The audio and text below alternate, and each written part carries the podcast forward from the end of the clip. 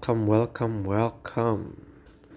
Ini salah satu episode yang akan sedikit apa ya bisa dibilang ngaret, tapi dengan ngaretnya ini informasinya banyak banget.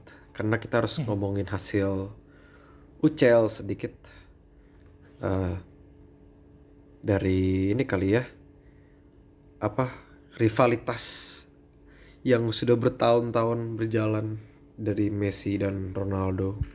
Wah, Messi golin 2 untuk PSG dan Ronaldo juga golin memenangkan pertandingan untuk MU dengan comeback.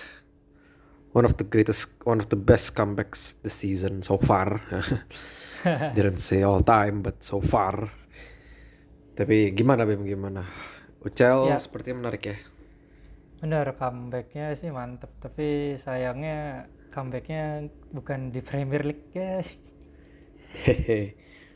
Tapi bener tipikal Ronaldo banget sih, yang roket apa lompatannya roket terus langsung jendul dan skenario lu Chris yang show umpan ke CR terus header ya.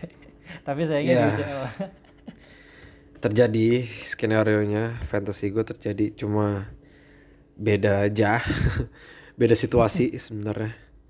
Tapi another news banyak yang menarik hasilnya. Contoh kayak selain tadi udah bahas PSG lawan Leipzig itu ada juga in Man City ya seperti biasa ngebantai 5-1 terus ada satu pertandingan yang lumayan seru Atletico lawan Liverpool. Tuh sebuah pembuktian salah itu unstoppable formnya. Dan Atletico Madrid sebenarnya mereka dulu seru sih. Menurut gue tipe cara main mereka dan manajernya tuh hampir sama ya. Apa ya tipikal manajer yang hype hype man sih. Nggak hype man juga ya tapi kayak you know kahons lah kahons. Ekspresif kalau gue bisa bilang. Bener bener bener bener. Sampai nggak mau salaman ya. Iya katanya sampai nggak mau salaman gitu ya ya udahlah mereka kan sering gitu tuh. Terus juga ada Ajax Dortmund ini lumayan shocking karena ya Halan tadinya inform tiba-tiba bisa berhenti gara-gara Ajax dikasih apa ya penasaran gue dari Amsterdam. Iya benar-benar. Dan apa ya? Kalau dari uh, UCL tuh kita lihat line up-nya kadang bisa memberi sedikit contekan lah buat ki- kira-kira ini pemain dimainin di UCL di IPL bakal main gak ya kira-kira? Kayak gitu sih kadang bisa kadang. Not, not every time but sometimes. Iya benar. Not all the time. Oke kalau misalnya another news gue melihat kemarin kita nonton Dun ya film Dun wah iya. Benar-benar. Salah satu yang membuat gue bisa kaitin ke sepak bola adalah ini sih kayak ke wilayah-wilayahannya itu ya tenang bukan spoiler tapi kayak cara mereka kayak membagi teritori dan how they treat gimana itu sangat relevan kayak gue ngeliat home and away. Karena ya nggak semua orang yang mungkin kebiasa di laut itu bisa kebiasa di padang gurun kan? Dan sama sebenarnya kayak nanti eh, MU lawan Liverpool tuh di Old Trafford bisa dibilang sama-sama ini Bim ya. Anfield sama Old Trafford tuh memiliki apa ya bisa dibilang magic sendiri kayaknya ya. keangkeran sendiri mereka MU sama Liverpool punya sejarah rivalitas yang wah udah dari dulu lah mungkin dari zaman kalau kakek lu ngefans MU mungkin juga wah Liverpool dan sebaliknya kayak gitu jadi Yep. kayak bener home away itu ngaruh banget sama-sama ngeri Yap, itu ngeri. Ya semoga kalau di home itu lebih menguntungkan. Dan mungkin kalau kita lihat ya dari tim kita masing-masing dan juga points yang ada akhirnya MU rekor away-nya hilang. Jadi sudah beaten away. Dan di sini kita juga lihat pembuktian mengenai home and away nggak selalu berhasil sih sebenarnya. Contoh ada Liverpool lawan Watford, Aston Villa sama Wolves, terus Brentford lawan Chelsea, Everton lawan West Ham, Newcastle sama Spurs, to name a few. Cuma kalau misalnya kita lihat nih di hasil timnya, gimana nih? Dari kiper lu gimana, Bim? Nah, kalau gua ini aduh. Dan again sebenarnya gue bisa dapat di atas average-nya. Cuma gara-gara satu orang aja nih. Nanti gue tau dah siapa. Ah, mungkin dimulai aja kali ya. Kita bedah. Kalau eh tim masing-masing gimana? Kalau dari gue tuh kiper gue nih ada yang bilang one of the best English Premier League keeper uh, nowadays ya yang kemarin disorot-sorot terus si Mendy nih lagi-lagi dia dapat clean sheet main away di kandangnya Brentford dia main 90 menit dan uh, clean sheet. Ya tadi gue udah bilang tadi dia clean sheet. Jadi poinnya tinggi sih uh, dapat 9 kok kiper lu gimana? Kiper gue standar sih. Eh, beruntung sebenarnya kalau gue boleh bilang eh, Robert Sanchez tuh clean sheet karena seri, seri alias kacamata. Jadi cuma 90 menit main, 2 poin, clean sheet 1 dan ditambah 4 poin. Jadi total 6. Ya, all in a day's work for a keeper. Terus kalau gue boleh lanjut, kita sama-sama memiliki Shaw ya, sepertinya. eh show gue kemarin Oh, oke belum udah jual. Oke. Ya. Wah, aman aman ya side note karena kalau misalnya lu jual tuh beruntung karena Shaw cuma dapat 0 poin pas lawan Leicester kemarin karena conceded 4 gol ya. Jadi itu udah ya nightmare for kayak chaos nightmare for every defender. Jadi ya don't expect anything. Terus lanjut ke yang tidak terlalu chaos tapi better daripada Shaw. Ada Nelson Cabral Semedo. Concedednya 2 gol menang pas lawan Aston Villa away. Jadi cuma dapat satu poin karena goals concedednya 2 jadi minus 1. Dan yang terakhir oke banget ini ada Tino Livramento. Pointsnya 90 menit main 2, clean sheet 1, 4 ya standar back lah. Kalau back lu gimana? Oke, kalau defender gue ya, ah gue ada tiga defender yang akhirnya main di sini. Gue mulai dari yang paling bagus dulu deh, yang well perform, perform bagus tuh kemarin ada si Laporte dan dia adalah eh, pemain baru nih di game week ini. Gue barusan jual Shaw beli dia eh, sama-sama Manchester ya. Terus dia main walaupun 71 menit doang cuma karena clean sheet jadi lumayan lah dapat poin dia dari situ. Tapi sayangnya dia dapat eh, yellow card. Jadi ada minus satu. Ya nggak apa-apa lah ya daripada ini si Dyer nih. Ini biang kerok yang gue bilang. Main di terakhir tiba-tiba dia eh, dapat minus satu minus satunya tuh ya gara-gara gol concedednya dua kemarin lawan Newcastle. Tapi dia on goal bro, jadi kayak oh, anjir Waduh, ngeselin banget tuh. Main terakhir tiba-tiba minus satu kan kayak bete bete, lumayan bete. parah.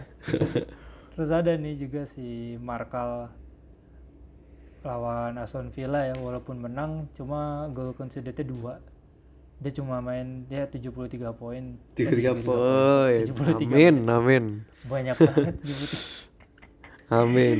73 menit. Ya karena gue concedednya dua ya sebagai back itu big no no jadi cuma dapat satu poin. Itu sih.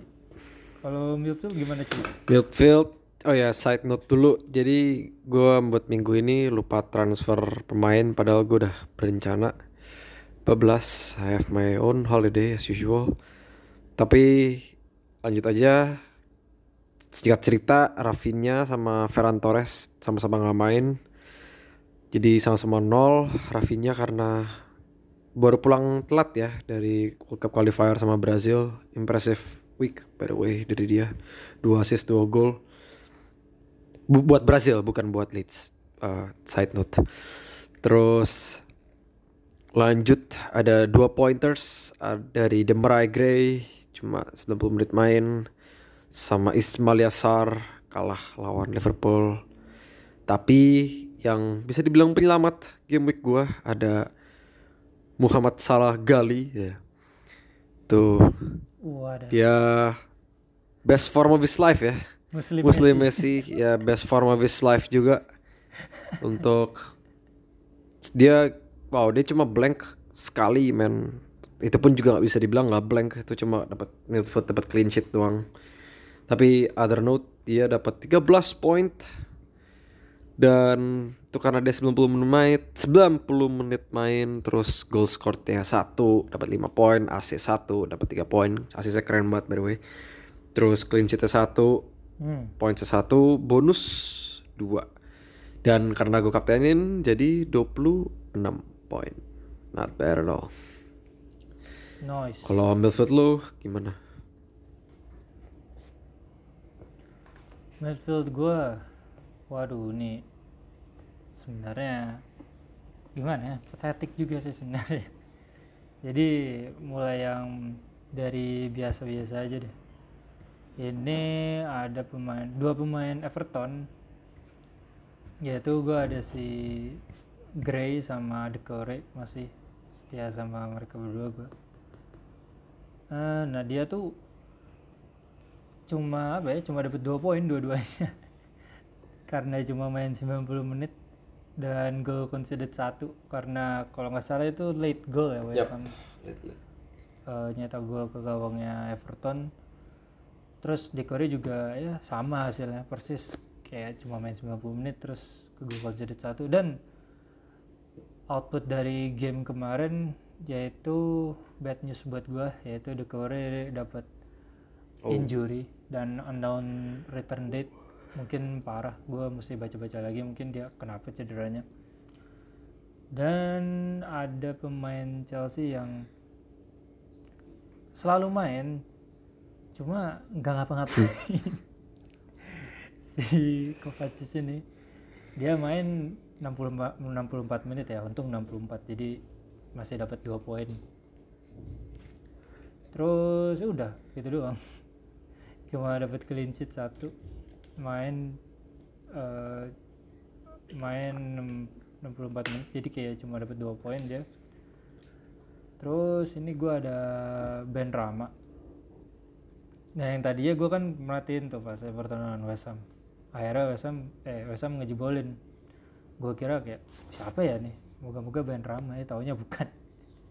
Dia jadi cuma main 86 poin clean sheet lumayan lah dapat satu. Tapi ya cuma dapat tiga. Sayang sih. Sayang sekali. Nah, terus ada nih pemain abang gue, abang gue dari season lalu, si Bruno Fernandes, kapten gue juga sekaligus. Dia main 90 menit ya, biasalah Bruno. ya garet Asis sekali bro, udah main kan seneng. Jadi iya dapat 5 dan karena dia gue kaptenin, jadi kali dua ya 10 and then striker udah langsung aja striker lu gimana bro? Kita sama-sama punya Ronaldo kan ya. Ah, ya mengecewakan juga dari Ronaldo kecuali pas lawan Atalanta sayangnya ini bukan Premier League. Waduh. Cuma dapat Fantasi fantasi lain ada fantasi UCL iya fantasi UCL gue tuh lancar banget loh bandingin FPL gue gue kayak harus ganti ini deh konten. Kalau Ronaldo gue cuma dapat 2 poin ya usual 90 menit main. Dan gue bersyukur nggak kaptenin dia jadi plus poin gue nggak apa-apain juga sama tim gue terus ditambah ada Antonio mungkin 11-12 ya sama situasi Ben Rama lu. Antonio kartu kuning. Jadi even worse, only one point. Disappointing. Jadi ya gitu. Kalau striker lu? Ya, tadi selain Ronaldo yang udah lu sebut, ini gua ada Jamie Vardy, salah satu top scorer Yap. sekarang ya. Terus dia ngegolin satu. Terus main 90 menit. Nah, ini enaknya striker tuh dia kalau ngegolin lumayan lah. Itu emang tugasnya dia jadi kayak dapat poin lumayan, dapat 8 poin. Paling gede kiper gue, Bro. Hai. gitu. Chaos, chaos. Oke. Total points lu berapa? Total points gue, oh iya, em, 43 bro, 6 di belakang average. Oke. Ya, average-nya 49. Total gua juga 46. Ya, beda tipis banget sebenarnya sama average. Cuma satu midfielder clean sheet aja itu sebenarnya bisa. Cuma ya udah. Sebenarnya menarik sih karena kayak gue juga mentok kayak pas gue nunggu Arsenal sama Crystal Palace kayak oke average kan masih 43 ya kalau nggak salah pas di saat gue lihat sebelum Arsenal Crystal Palace points gue udah mentok banget 46 jadi gue mikir kayak ah paling cuma nambah average paling kayak ya cuma 4 I don't know jadi 45 mungkin atau mungkin 46 pas. Eh tohnya naiknya jauh banget sampai 49 jadi kayak itu sebuah pelajaran sih kayak oke berarti satu pertandingan tuh kalau apalagi kalau misalnya high scoring ya ya apalagi ada 4 gol tuh lumayan ngaruh banget sih regardless of kayak berapa ownershipnya. Kan kayak contoh itu kayak Aubameyang, Lacazette, Benteke gitu-gitu kan nggak banyak ya yang punya ya. Taunya tuh ngaruh banget sama average-nya. So that's a fun fact. Terus ya kita fall abo- fall below average tapi I think it's time for us to like move on. Yap, carry on. It's only an experience. ya setidaknya we can take something. Dan ada positifnya juga buat game week 9 dan kita akan lihat ya watch list kita untuk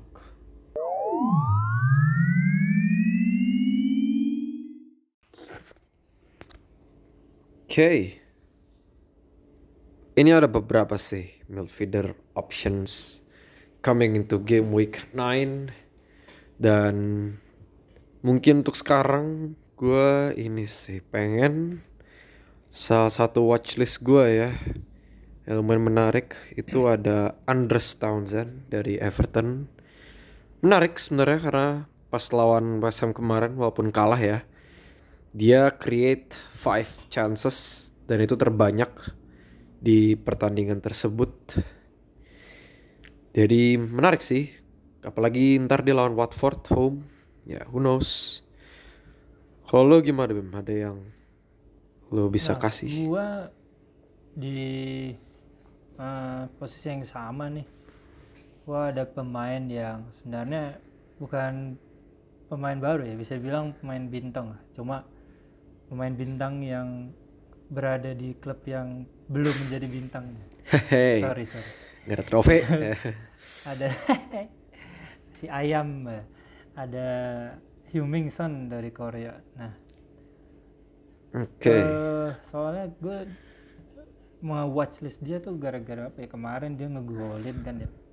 Golin satu dan eh, chances created itu juga eh, sama-sama five chances kalau nggak salah lawan pas kemarin itu. Hampir mirip Wow. sih sama tahun kemarin.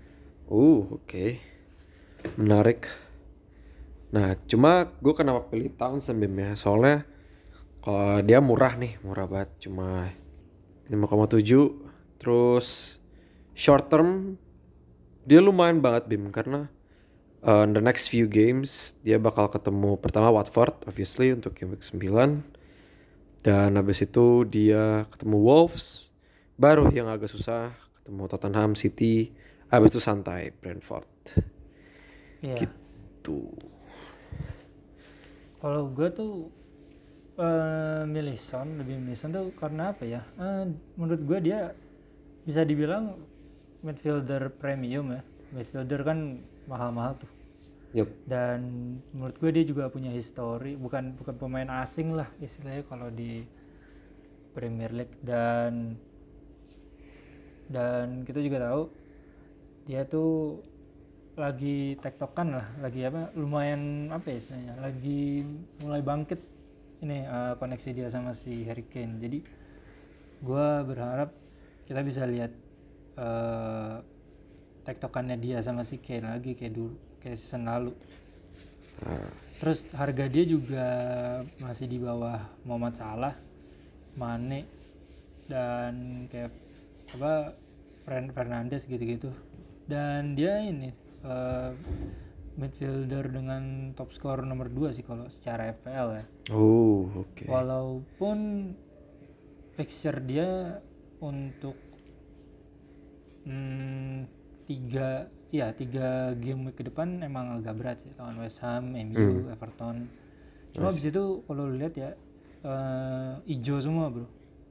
Bahkan sampai game week 17 terakhir ketemu Leicester, habis itu ketemu Liverpool. Jadi menurut gua untuk long term investment lumayan sih apalagi dia harganya segitu kan kayak sayang kalau misalnya lo habis beli 2-3 minggu kemudian lo jual gitu dan dia juga punya history lawan tim gede tuh eh, bisa lah dia ngegolin atau at least assist Yup. itu sih kalau my argument Oke, oke. milih dia Ya ngomongin kalau misalnya kebalikannya Son ya. Kan kalau Son dia melihat partnernya kayak Kane. Kebalikannya Andrew Townsend adalah dia menjadi main man ya. Karena nggak ada DCL, Richarlison, mereka semua cedera. Jadi at the very moment dia main man paling ya sekitarnya dia paling si Rondon, Demarai Gray, Dokure. Cuma mungkin vokal poinnya lebih ke Townsend ya. eh, kalau gue lihat dan mungkin ya dia udah veteran sih lumayan veteran juga sama kayak Son dia walaupun klubnya berbeda cuma ya menurut gue ya ada potensi besar banget dia bisa double digit sih lawan Watford dan itu that's actually worth the short term fixture cuman mungkin kalau misalnya kita bisa sedikit conclude ya buat teman-teman yang agak sedikit dilema, memiliki dilema yang lumayan rumit untuk milk feeder. Ya mungkin untuk secara long term kita saranin Heung-min Son. Tapi kalau misalnya teman-teman pengen ngejar cepet nih biar dapat points bagus, apalagi nanti lawannya Watford, ya teman-teman bisa ambil Andres Townsend. Karena gue melihat ada potensi double digit sih eh, nanti. apa istilahnya kayak kebutuhan sekarang lu Yes. gimana kayak kalau misalnya tim lu yang ya poin lu udah bagus lah so far cuma lu mau butuh long investment bener tadi kata lu Son buat fixture eh, ke depannya lebih banyak hijaunya gitu ya kan Jap. Oke. Menarik. Selain mungkin kita geser dikit ya ke ke depan Eh, bagian lapangan tuh ada strikers yang menarik dan salah satunya ada Jamie Vardy. Lo punya Jamie Vardy kan, Bim? Seingat gue. Ah iya gue punya Jamie Vardy bener-bener Oke. Terus menurut lo gimana so far memiliki Jamie Vardy? Ya, eh, Fardi itu kalau dari harga juga dia di bawah si Lukaku yang notabene lagi cedera. Terus juga masih di bawah Cristiano Ronaldo ya. Jadi ya dengan masuknya dia ke top scorer IPL musim ini sekarang so far ya menurut gue dia worth it sih buat harga segitu dan kita juga tahu kalau Leicester tuh bisa dibilang rely banget sih sama performance dia. Soalnya hampir hampir bisa dibilang ya setiap kali eh, Leicester menang tuh dia ngegolin or at least assist atau gimana jadi menurut gua ya apalagi Jamie Vardy ya udah hampir lima tahun belakangan ini gokil terus itu sih kalau Vardy menurut gua Oke. Ini kalau menurut gue pribadi dan mungkin kalau lu karena lu ada Fardi dan lu ada Iya. CR juga. Gue mau bilang kalau misalnya kayak buat teman-teman mungkin yang nyari striker premium. Eh, menurut gue selain Fardi ada sih pilihan-pilihan lain. Mungkin yang paling obvious awalnya ya sebelum beritanya Lukaku yaitu Lukaku. Dan kalau misal Lukaku nggak ada sebenarnya Warner. Karena kan kita lihat secara short term mereka lawan Norwich, long term eh, masih hijau semua.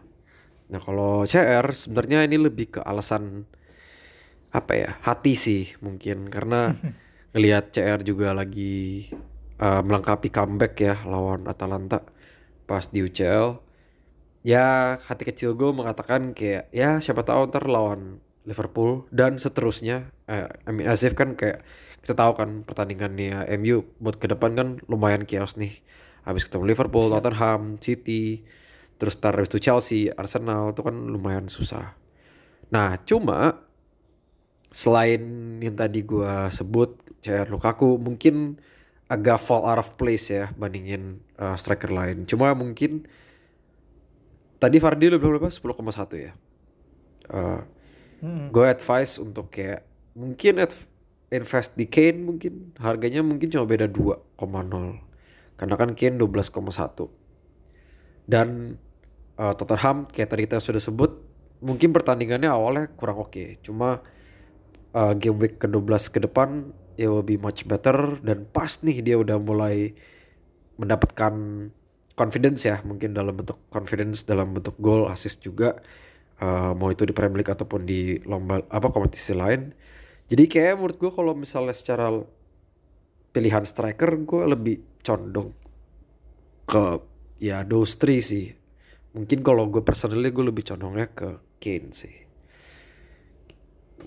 Benar-benar ya itu benar sih preference juga eh, Indian. Kalau ngomongin fixtures juga Fardi not bad sih sebenarnya. Habis ini dia lawan Bradford cuma habis itu benar kata lawan Arsenal Leeds Chelsea baru deh Watford Southampton. Oke. Ya itu sih. Da- soalnya gue juga masih ada Fardi kan. So it's not really a big decision gitu soalnya udah ada cuma ya itu kayak rekomendasi gue masih tetap Oke. Ya mungkin selain Fardi kalau misalnya buat yang agak alternatif murah ya mungkin lebih tepatnya. Gue cuma sebut aja kalau reasoningnya mungkin teman-teman udah sering denger kayak ada Jimenez, ada Ivan Toni, ada Antonio, Jesus bahkan Loki walaupun ya rotasi Yoi. Pep rada kurang ajar cuma I mean he performs. Danny Ings juga. Cuma intinya untuk conclusion kita kalau misalnya dilema striker I would say kayak if you are not feeling that confident untuk Lukaku atau CR karena personally to be honest kayak gue juga pun rada kurang yakin sih kayak menurut gue CR di Anfield walaupun lawan home dan juga lihat Lukaku cedera kayak menurut gue juga lumayan mengecewakan dan juga melihat Kane kayak menurut gue kayak masih bisa nanti gak sih kalau udah for fixtures-nya udah pasti agak hijau gitu. Ya mungkin teman-teman bisa consider Vardy kalau misalnya secara form ya. Kita lihat juga form. Dia lagi top scorer dia juga lagi in form 4 games uh, ada kontribusi mau itu gol atau assist. Ditambah kalau misalnya mau alternatif agak sedikit murah ya tadi kita udah sebut ada Jimenez, Tony, Antonio, Jesus dan kawan-kawan. Begitu. And speaking of Lukaku, eh, kita kita tahu semua bahwa dia lagi kondisi injury ya. Dan di FPL sendiri masih unknown return date return date. Ini possibly eh, agak parah sih kayaknya kalau sampai eh, kayak gitu pengumumannya. Cuma ya kita nggak tahu. Nah speaking of Lukaku atau Chelsea in general dia untuk minggu depan ketemu eh, Norwich ya Chris? Ya betul sekali. Nah ini kira-kira bisa gak nih ya kita eksploitasi pemain Chelsea? Soalnya kan kita tahu Norwich ya ya eh, belum menang ya. Apalagi lawannya nanti Chelsea nih. Yes. gimana nih kira-kira menurut? Nih ini ini mungkin salah satu segmen yang gue antisipasi dan tunggu-tunggu sih. Karena nih this is like the chance to reap big points bro like big bucks right here. Tapi aside from that jujur gue udah kecewa sih. Maksud gue kecewa di sini adalah uh, gue sebenarnya udah ada rencana kayak ya bandingin fixture lu lawan Liverpool sama bandingin lu lawan Norwich lu pasti lebih pilih tim yang lawan Norwich dong obviously. Yeah, obviously. Dan di situ gue pengen sebenarnya switch uh, Lukaku eh dari CR ke Lukaku. Ya I know betrayal kayak ya why would you pick a top a second top scorer Serie A tahun lalu gitu bandingin uh, top scorernya? Ya sorry to say bros maksud gue di sini sialnya Lukaku cedera. Lu mau cari alternatif striker ya Timo Werner juga cedera. Jadi kayak eh yeah, it's kind of like a bad luck thing I guess. Tapi kayak um, ya di sini mungkin kita bisa langsung bahas kayak ada loh alternatif selain Lukaku dan Werner uh, di squadnya Chelsea. Mungkin first things first ya, kita ngomongin defense-nya. Karena as we can see, defense-nya mereka lima clean sheet, that is second best di Premier League uh, di bawahnya City persis. Dan menurut lu gimana, Bim? Apa yang lu bisa, siapa yang lu bisa kasih untuk rekomendasi defense-nya Chelsea? First thing first ya, kalau misalnya lu pengen yang random, ya random banget ya, lu coba goalkeeper aja. Kayak kayak soalnya Mendy lagi perform bagus banget. Tapi kalau misalnya keeper juga uh, Aspi sih bro kalau menurut gua.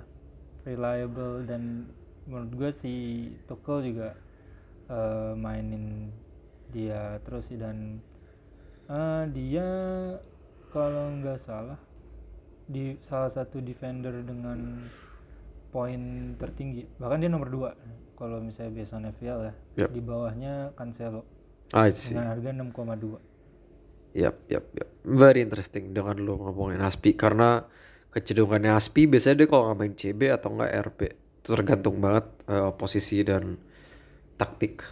Tapi Aspi yes paling mahal, cuma paling reliable, kapten juga. Ditambah kalau misal on top of that, mungkin kalau misalnya lebih pakem ya in terms of uh, how do you say it ya kayak yang bisa dibilang 90% itu bakal main lah. Itu ada Antonio Rudiger karena yang gue perhatiin sejak Tuchel overtake Chelsea sebagai manajer Rudiger selalu dimainin dan ya dia reliable uh, ngerti cara taktiknya Tuchel secara defensif uh, bisa main possession juga dan pakem. Selain itu juga ada Rhys James gimana Bim? James? Oke okay sih walaupun masuk gue ya rotasinya lebih risky kali ya kalau misalnya gue bisa lihat. Ya bener. Uh, tapi menurut gue dia jauh lebih mending daripada Alonso sih kalau misalnya masalah rotasi oh, oke. Okay. yep. soalnya Alonso gue kan ada Alonso walaupun di bench dia udah dua kali nggak dimainin uh, belakangan ini Oke, okay, yes. Well, mungkin benar Rhys James lebih bakal dimainin habis itu. Kayak kemarin saya dia main kan? Yap. Ya main walaupun kayak cameo-cameo tipis-tipis yes. doang sih. Bener. Cuma ya itu benar si Rudiger tadi lu bilang juga benar soalnya atau ini mungkin si mantan pernah jadi kapten si Thiago Silva gimana? Eh uh, sebenarnya ini sih kalau misalnya mungkin kalau misalnya secara hierarki uh, rotasi dan juga posisi mungkin yang gue bisa bilang Seri itu di nomor satu dan nomor dua itu kayak Aspi dan Rudiger lah. Kayak bisa dibilang mereka sering main kecuali kalau cedera gitu. Dan kalau taktiknya mengatakan sedemikian. Terus kalau misalnya ketiga uh, I can say Thiago Silva. Cuma itu pun juga kayak not every time I guess. Kayak sometimes. Terus keempat mungkin ada James uh, di nomor oh sorry nomor empat dan seri itu juga pun juga ada Chilwell sama Alonso. Karena ya yang kita perhatiin sekarang ya kayak di sisi left back tuh mereka lagi kompetitif banget nih. Dan sama-sama firing maksud gua Alonso game pertama golin assist. Dan Chilwell pun juga sama. Uh, setiap kali mereka langsung masuk starting eleven langsung poinnya tuh langsung dicari dan mereka mencoba sangat keras untuk secure posisi mereka di uh, starting eleven sih. Terus ya mungkin selanjutnya James, Christensen, Trevor, Caloba, eh, ya etc. Ya basically your choice sih. Cuma maksud gue defense-nya lebih pakem. Iya, bener sih. Soalnya Chelsea itu kita tahu ya defensifnya pakem dan pemainnya tuh banyak defendernya jadi Ya.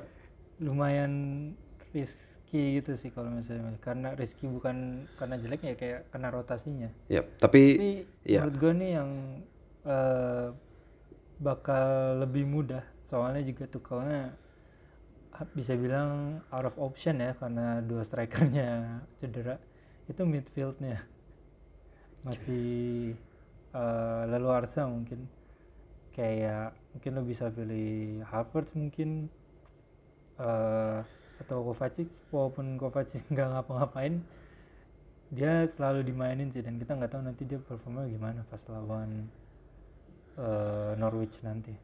Lo ada recommendation buat midfieldnya? Ya, midfield mungkin selain Havertz tadi lo udah sebut um, mungkin teman-teman bisa ngiseng coba Mason Mount maybe. Terus uh, Hakim Ziyech. Kalau misalnya mau lebih iseng lagi ya lo coba Jorginho maksud gua nggak ada yang tahu tiba-tiba kan concede penalti kan dan Jorginho harus ngambil penalti. That's a high bonus right there Uh, selain dari itu. Ya that's interesting. Dan Jorginho juga punya bekal ya apa? Eh, European Player of the Year deh sorry sorry. ya iya. Walaupun ya. Ya bandingin sorry banget gue Busquets stan ya jadi jauh kan jauh jauh masih jauh jauh jauh sangat jauh terus ada lagi apa Bim yang mungkin yang menarik untuk watchlist Oh iya ini eh news flash bukan news flash ya. Kita juga mau kalau kita rekomen juga masih agak ngeri sebenarnya. Yaitu menurut gua ada sih pemain yang baru sembuh. Dokter Dokter Rashford ya. Kemarin main di akhir-akhir pertandingan ngegolin dan pas Ucal kemarin juga ngegolin ya Chris. ya betul Dan yang menariknya di tengah pertandingan kemarin, kalau nggak salah dia tuh ditarik.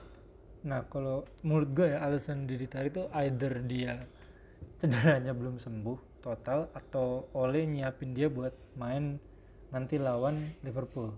See Ya gak sih? So, dan kemarin juga di UCL eh, dia masih dipasangin nama Greenwood juga. Jadi mungkin yang punya Greenwood juga masih aman.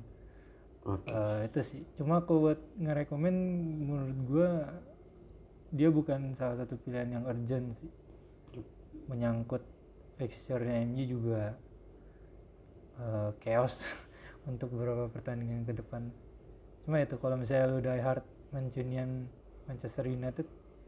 Pasti lu kepikiran sih buat mikir Rashford. Ya. Yap. Eh, oh ya ngomongin tadi transfers and everything peringatan juga peringatan sih ingetin aja kalau deadline itu setengah satu eh tanggal 23 Sabtu. Jadi bukan biasanya bukan jam 5 bukan setengah lima setengah enam. Jadi kali ini deadline-nya agak sedikit lebih cepat eh, bandingin minggu-minggu sebelumnya biar nggak lupa dan mungkin itu untuk wrap up uh, watchlist. Dan setelah mendengar rekomendasi dari kita masing-masing, apakah lu udah ada rencana Bim untuk game week 9? Hmm, gua sebenarnya ada pemikiran buat jual si ini ya, si siapa Alonso ya, karena dia kena rotasi terus buat ganti si Aspi itu. Ya walaupun sama-sama Chelsea, cuma bener tadi eh, eh, lawan Norwich itu bener-bener considering gue buat buat maksimalin pemain Chelsea nih. Karena ya kita tahu Norwich belum pernah menang, lagi Chelsea lagi punya momentum untuk menang lagi jadi menurut gue itu. Kalau gue so far itu. Dan untuk kapten uh, surprisingly not surprisingly juga gue kayaknya bakal ngaptenin Vardy Oh, iya. karena dia performnya sorry to say lebih konsisten dibanding Ronaldo dan Bruno. Kalau misalnya gue kaptenin Bruno ya mungkin dia cuma bisa asis-asis kayak sayang sih menurut gue kalau cuma asis dijadiin kapten. Gue lebih prefer ya moga-moga aja Vardy bisa 8 kali 2 mungkin Yep, yep. Un- Kalau underst- lu sendiri gimana? understandable karena ya don't worry bagi lu sendiri be happy